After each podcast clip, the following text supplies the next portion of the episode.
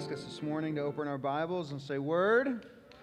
We are going to consider words of the Scripture, more specifically, the Word. We are in John's Gospel, chapter 1. I read to you words written by Carol Wynne Crawford. She writes In the course of a day, we crank out thousands of words in tweets, Twitters, texts, posts, emails, sound bites, sermons, speeches, conversations, and letters. Sometimes these words are cheap, sometimes sacred. We cannot live without them, this primary powerful means of connecting, caring, communicating with the world words. The ancient Hebrews believed that words were so powerful that once a word was spoken, it created a reality that had never before existed. A word could be spoken, but not unspoken. It could not be unheard. You might regret it, but once it is spoken, it cannot be retrieved. Words create worlds, wrote Rabbi Abraham Heschel. Words like, I love you. Will you marry me? I am pregnant. I forgive you. Such words generate new realities, and this can be for either good or for evil. Hitler taught Rabbi Heschel did not come into power with tanks and guns, but with words of hatred and prejudice. Nor did Martin Luther King Jr. persuade the masses with weapons of war, but with words. I have a dream, he spoke. Family, words matter, for they bring either life or death. And so this morning we're looking at the words of Scripture, and more specifically, the Word that brings true life. The Word. It is a name that was given to Jesus by the ancient apostle and pastor and disciple by the name of John. And the opening lines of his gospel account that we will look at this morning, this morning it is a name that is profound. Now, all four of the gospel writers, and we do have four Matthew, Mark, Luke, and John in the New Testament begin their discussion of the good news, the euangelion, the Jesus story, at a unique part or place in the timeline of his story. They use unique words and they unfold what they saw and describe what had happened before their very eyes. Matthew's gospel begins, as many first time readers of the New Testament discover, Matthew's gospel begins with a genealogy.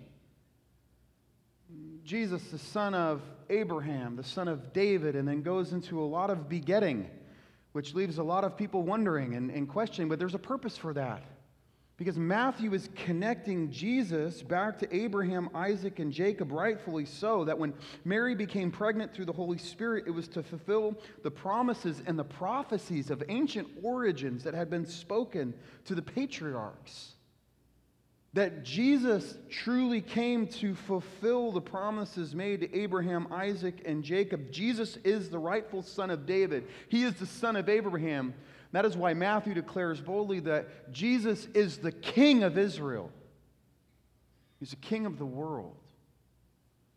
Mark's gospel begins by completely omitting the first 30 years of Jesus' earthly life and picks up in the middle of John the Baptist's ministry of preparing the way for Jesus, immediately, there's an immediacy to Mark's gospel. It moves quickly. He sets out to show, show Jesus as servant, one who came to serve and not be served, to give his life as a ransom for many. Mark's gospel shows Jesus' servant. Luke begins his gospel, the telling of the Jesus story, by revealing to us the, the history of the birth, the improbable announcement, and the impossible birth it seemed like for Zachariah and Elizabeth to have a child in their old age, the priest and, the, and his wife, who would have a son and name him John, who would be the Baptist preparing the way. And in the sixth month of Elizabeth's pregnancy, the angel Gabriel, who had revealed this to, to Zachariah, revealed to Mary, a young Jewess, that she herself would have an improbable, impossible conception and birth, that she herself would conceive and give birth to a son. In Luke's gospel, we see Jesus as the perfect God man, the perfect man. John, however, begins his gospel account, the unfolding of the Jesus story, long before Elizabeth and Zechariah. Long before Mary and Joseph and the shepherds and the wise men, long before the prophets and scribes and the patriarchs and the poets and the priests. In fact, John begins the unfolding of the Jesus story long before creation itself. John takes us as the reader all the way back to the very beginning. And you might ask, the beginning of what? The beginning of everything. Before creation existed, before it all, Jesus existed in perfect and complete communion with God the Father. And so this morning, we are going to turn to John's gospel, and I can't promise all of this is going to immediately make sense. I mean, it's, it's stuff that just blows the circuits of the brain.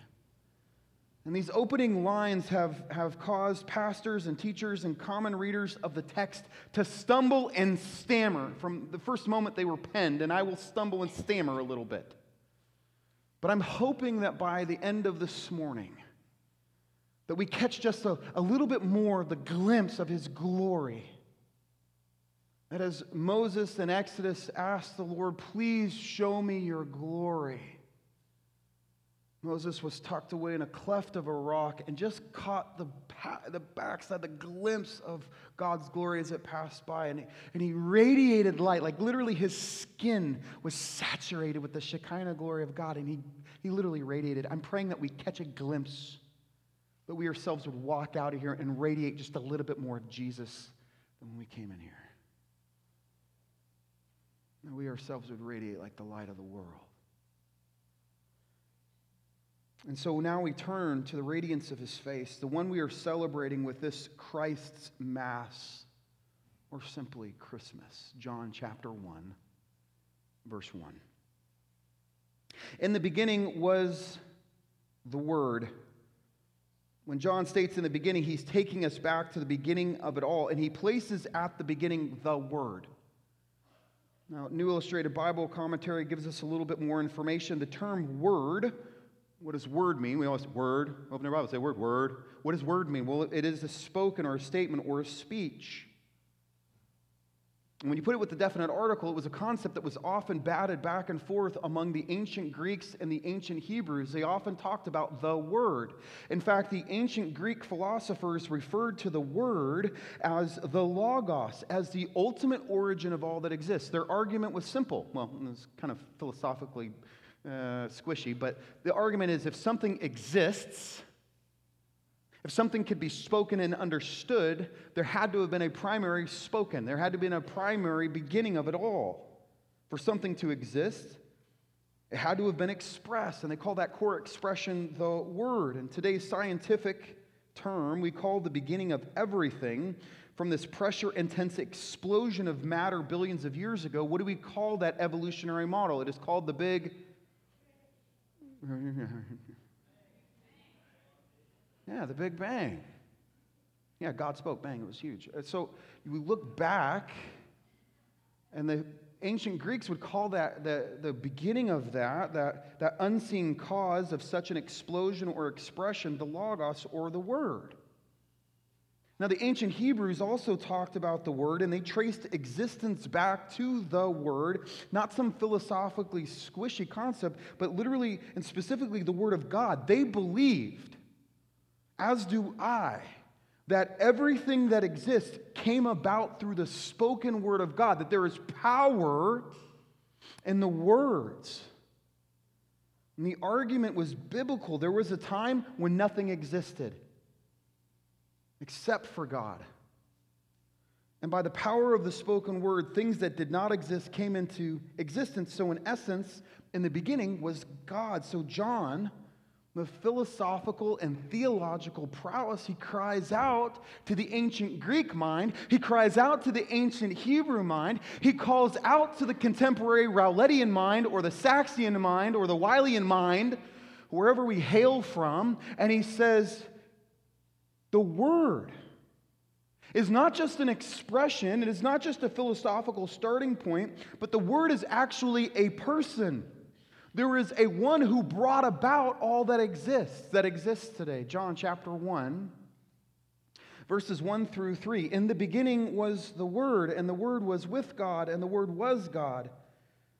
Personal pronoun. He was in the beginning with God. All things were made through him, and without him, nothing was made that was made. And as I read that, of this one who was in the beginning with God and who was God, who was in the beginning with God, that all things were created through him. As I read that, I'm like, I want to know who that person is.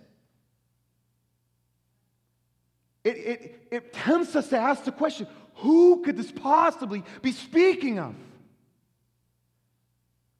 Who has the expression of so much power? That all things were created in and through. That makes them the source of life. And John tells us that the Word was not just a spoken expression, but that the Word was a person, a person who was with God and was God. And as I read that, I'm like, I want to know this person. And through this person, everything exists. And so John takes us back into a time in history that predates the world. And what John is setting out to do, and rightfully so, is he's elevating the person and the nature and the character of Christ. Because he's not just Israel's king. And he is that. He's not just servant or he's not just the perfect man. Although he is all of those things, he is so much more. It is so good for us to look at Christ, to have him be elevated in our minds and our hearts. And by using the title of the word, Jesus is being connected back to creation. So, what John's doing, he's like, he's tying us back to the first chapter of the entire Bible. And so, what I want to do is, I want to show you the first chapter, but I don't want you to look at it in your Bible. I want you to see it with fresh eyes. I've kind of laid it out in a unique way. How many of y'all have a red letter Bible? Love the red letters, right? In fact, they all should be red letters. Every word of the Bible should be read because it's all the word of Christ, the word of God. He is the word, He's the embodiment, perfect expression of God's heart. But I'm going to take you back to Genesis chapter 1, back to the beginning. In chapter 1, verse 1, it says, In the beginning, God created the heavens and the earth. Our triune Godhead, God the Father, God the Son, God the Holy Spirit. Look at verse 2 the Holy Spirit. And the Holy Spirit of God was hovering over the face of the waters. As the Holy Spirit hovered over the womb of Mary, I'm going to read, to the, read you this pretty rapid fire. And Jesus said, Let there be light, and there was light. Family, you know what's fascinating? Just a little caveat, a little aside. In chapter 1, verse 3, Jesus declares, Let there be light, and there was light. Somebody tell me, what was the source of that light? There was no sun yet, there was no moon nor star. What was the source of the light? Jesus himself. All he had to do was shine. He is the source of life and light. That is why John, in chapter 1 of his gospel, says that he in him is life, and the life is the light of men. He is the source of light. That is why in the new heavens and the new earth there will be no sun nor moon nor need, because he himself will radiate. And God said, Let there be an expanse. And it was so. Jesus said, Let the waters under the heavens be gathered. And it was so. And Jesus said, Let the earth sprout vegetation. And Jesus said, Let the lights in the expanse, let there be lights in the expanse of the heavens. And Jesus said, Let the waters swarm and let the birds fly. So God created. And Jesus said, Let the earth bring forth living creatures. And it was so. And then it was declared, Let us make the plurality of God's glory. Father, Son, and Holy Spirit, let us make man in our image. And you know what's fascinating about God? He doesn't speak in broken sentences or run ons or incompletes. He speaks a completed sentence. That before he said, Let us make man in our image, he already knew man would fall. And he knew the, the, the humanity he created would eons later drive nails through his wrists he still chose to create. Jesus spoke, and in that expression, everything that exists came into existence. And John points back to these words and he says, These aren't just statements made by God. This is not just a declaration. These words are an actual person. The agent of creation, the one who brought it all about, is Jesus. And that is why Jesus, during his earthly ministry, had complete dominance and dominion over the earth. That is why he could quiet the storm. That is why he could walk on water. That is why he could multiply bread and raise the dead. He had complete dominion over the creation he had created. And so John points back to Genesis and more rather back to the very beginning and declares this Jesus. He is the officiant. He is the conductor of the orchestra and the symphony of creation. And so I read these words fresh and anew. John's Gospel, chapter 1, verses 1 through 3. Please allow me to do this. In the beginning was Jesus. And Jesus was with God, and Jesus was God. He was in the beginning with God. All things were made through Jesus, and without Jesus was not anything made that was made. This is John's argument. John declares Jesus to be the co eternal creator who was with God, in fact, is God. And the Bible has so much to say about this very beginning moment as John points back and says, In the beginning, there was so much discussed and there was so much decided and there was so much that existed. I did a brief study this past week and it just blew my mind. There are search engines that we have access to today that are phenomenal. I typed into BibleGateway.com, like just a word study. I typed in beginning of the world, foundation of the world, and it brought up these passages, and it's, it's literally blowing my mind the things that existed before the foundation of the world. I'm going to let you in on a couple of these discoveries.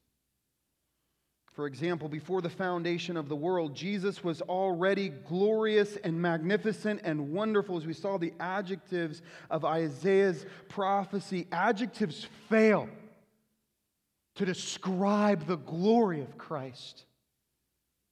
In John's gospel, as, as Jesus is in the high priestly prayer in verse 5 of chapter 17, he says, And now, Father, glorify me in your own presence with the glory that I had with you before the world existed. It's like I'm coming home, Father. I fulfilled your will, your purposes. Glorify me with the glory I had.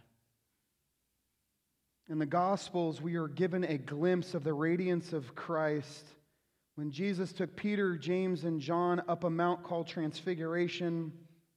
His inner three, he set out to give them a glimpse. And what I've done is I've taken a harmony of this passage these passages are they're found in Matthew, Mark, and Luke. And the synoptics, the story of Jesus like peeling back the curtain to radiate his glory just a little bit, just a glimpse. And I've harmonized them for us so we can catch a glimpse of Jesus' glory.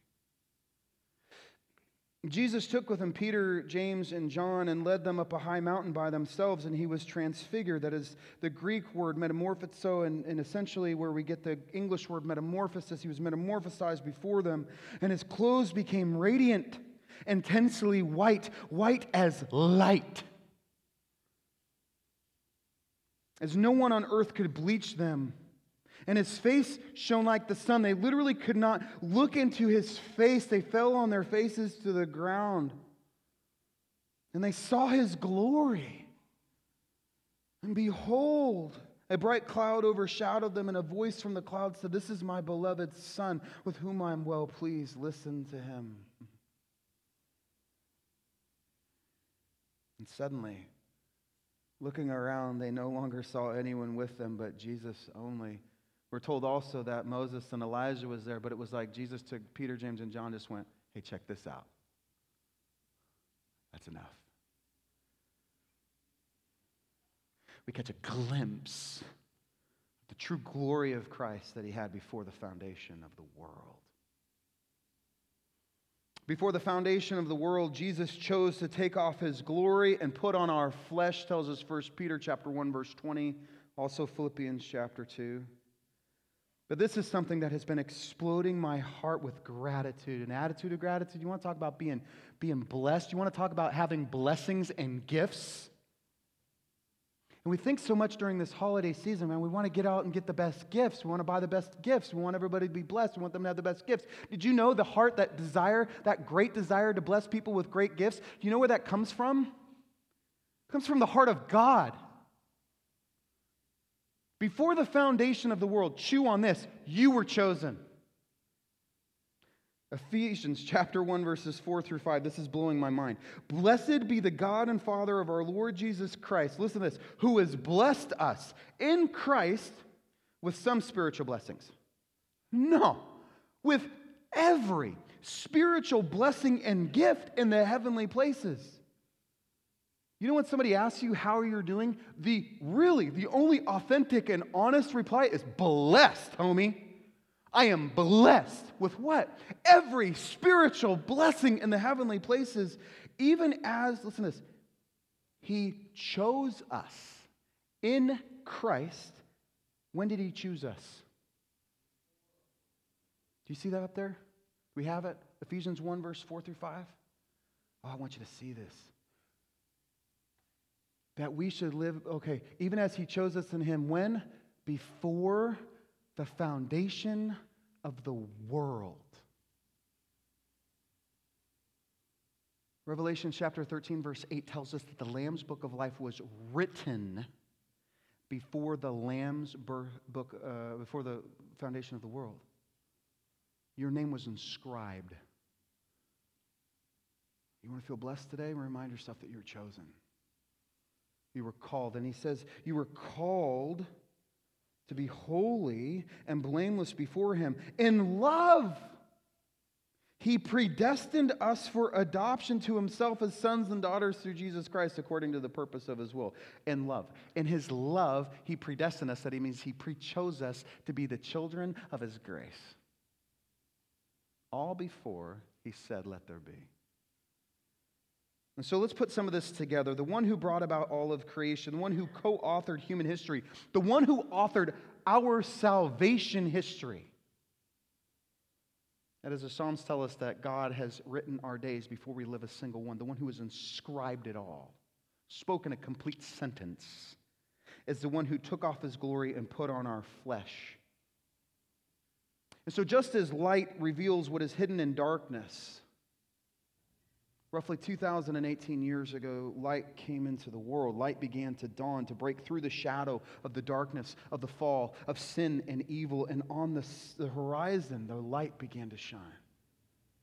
And that's what the, the, the, prophets are seeing. They're getting glimpses. That is why in Isaiah 7:14, Isaiah is peering and he's seeing these, these glimpses of, of radiance on the horizon. That's why he writes, The Lord himself will give you a sign. Behold, the virgin shall conceive and bear a son and shall call his name Emmanuel. That you should be able to scan human history and be able to pinpoint a time when the virgin conceived and gave birth to a son, and you would be brought back to that time in history and go, It's him. For Isaiah, he was looking forward. For us, we are looking back and we declare it's him. We peer into this little nativity, right? It's him. And this is why in Isaiah 9, verses 6 through 7, we get more. For unto us a child is born, to us a son is given. The government shall be upon his shoulder, and his name, Wonderful Counselor, Mighty God, Everlasting Father, Prince of Peace. Of the increase of his government and peace, there will be no end. Because there's more. Not only did he come to die and suffer, to save, he is risen and he will return. And so we scan human history and we look, where, where was the virgin? Where was, where was this child born? And Micah 5 2 says, Hey, I'll, I'll tell you what city to look at. This city, it's kind of an exaggeration. Let's call it a little town. Let's call it a dusty little town. In fact, Micah 5 2, we are told, But you, O Bethlehem, who are too little among the clans of Judah, from you shall come forth for me one who's to be ruler in Israel, whose coming forth is from of old, from ancient. In fact, he is the ancient of days. And so, just like a sunrise that begins slight and unnoticed, stirring the darkness of the night, John 1, verse 9 tells us the light. that gives light to everyone. All of humanity hinges on this moment. The illuminating nature, the revelatory nature of Christ was coming into the world. And so, this one who made the world, radiant and glorious, was going to enter the world he created in such a lowly way. And when we look at these words of the scriptures, we catch a glimpse of who Jesus truly is. Jesus is the Word. That means He is the perfect expression of God. Jesus is the perfect communication. Jesus is the perfect revelation. He is the perfect declaration. He is the perfect representation. If you have seen Jesus, you have seen the Father. Jesus is the perfect announcement. Jesus is the perfect Son of God. And so, what we stop and what we slow down to consider with a series of words is this one who created it all, who chose to take off his glory so that he could put on our flesh and bone and breath and come into the world He created. There would be no welcome mat, no warm reception. For the one who created it all entered into His creation. He came to His own people, they didn't recognize, they didn't receive. But to those who do, And so we look into this little replica of a nativity, this little manger. And what we stop to remember and to consider through pained gasps Mary in the throes of delivery, bringing forth not just a child into the world, but the Emmanuel, this this divine nature, essence of God, interwoven, interwoven with human flesh and bone and breath and amniotic fluid. That when the final push was made and the womb finally released its tired hold, we all peer in to see, as John has recorded, the Word became flesh. And he dwelt among us. And we have all seen his glory. Just a glimpse this morning. Just a glimpse of his glory. Glory is the only Son from the Father, full of grace and truth.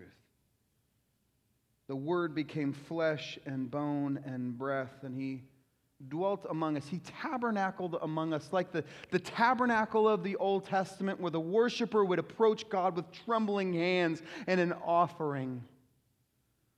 The tabernacle, when it was finally consecrated, that filled with the Shekinah glory of God.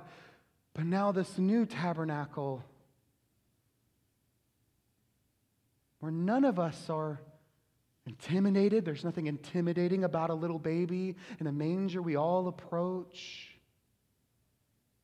The true tabernacle, God in flesh born into the world. Fear not, declares the angel.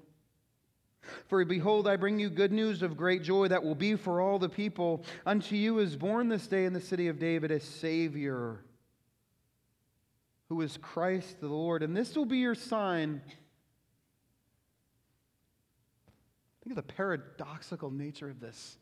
If you were going to go find the King of Israel, the King of the world, I don't know if you would start by looking in dirty old stalls, little dusty town of Bethlehem, little Jewish couple, Mary and Joseph. This will be a sign. You will find a baby wrapped in strips of cloth, lying in a manger. I can't think of a more paradoxical way for the king of the world to enter his creation, born lowly, poor, and modest. But even in that, I think it's the invitation come one, come all. Let us approach together and peer in and recognize the word that became flesh. Let us worship. Let us be in awe. For it was always in the heart of God to send his Son. It was always in the heart of God to save the world. We will continue to unfold this glorious revelation next week. Let's pray together. Lord Jesus, I pray today with a whole new and abiding appreciation, we would see you with a greater sense of awe and reverence and worship and appreciation and thanksgiving. You who created, spoke it into existence, sustain it by the power of your word. You sustain our very life. And in you we are blessed with every blessing in the heavenly realm.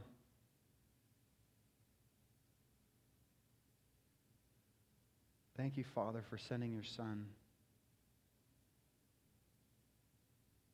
You turned your back on him so you could welcome me into your presence. Please hear this, friend. I speak to you who do not have a personal relationship with Jesus Christ. The Bible speaks very clearly that as humanity, we have all turned away from God.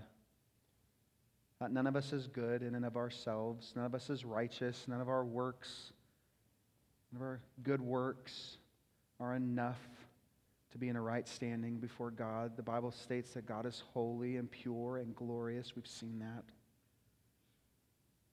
The Bible declares that Jesus took off his glory that he had with the Father from eternity past and he chose to take on our human flesh and to be crushed for our sins, to pay for our debt, so that all who call out to him, trust in him, will be forgiven and receive eternal life and be welcomed into the Father's presence. And so today, if you'd like to receive that gift of eternal life, in the quietness of your heart, tell him, Lord Jesus, I believe. I believe that you died for me I believe you were buried, and I believe, Jesus, you have risen just as your word declares. Please, Jesus, save my life. If that is your heart's prayer, truly your heart's prayer, you've passed from death to life. You've received the gift of eternal life. It is by his grace through faith. You are forever a son or daughter of the living God. You are at peace with him, and he is at peace with you and the Holy Spirit has come into your heart, presence of Christ in your life. Radiate his light. Lord Jesus, I pray that we walk out of here just like Moses, radiating your glory, just a glimpse for the world to see. That we would truly be, as your word declares, the light of the world. Jesus, shine through us. In your precious name we pray. Amen.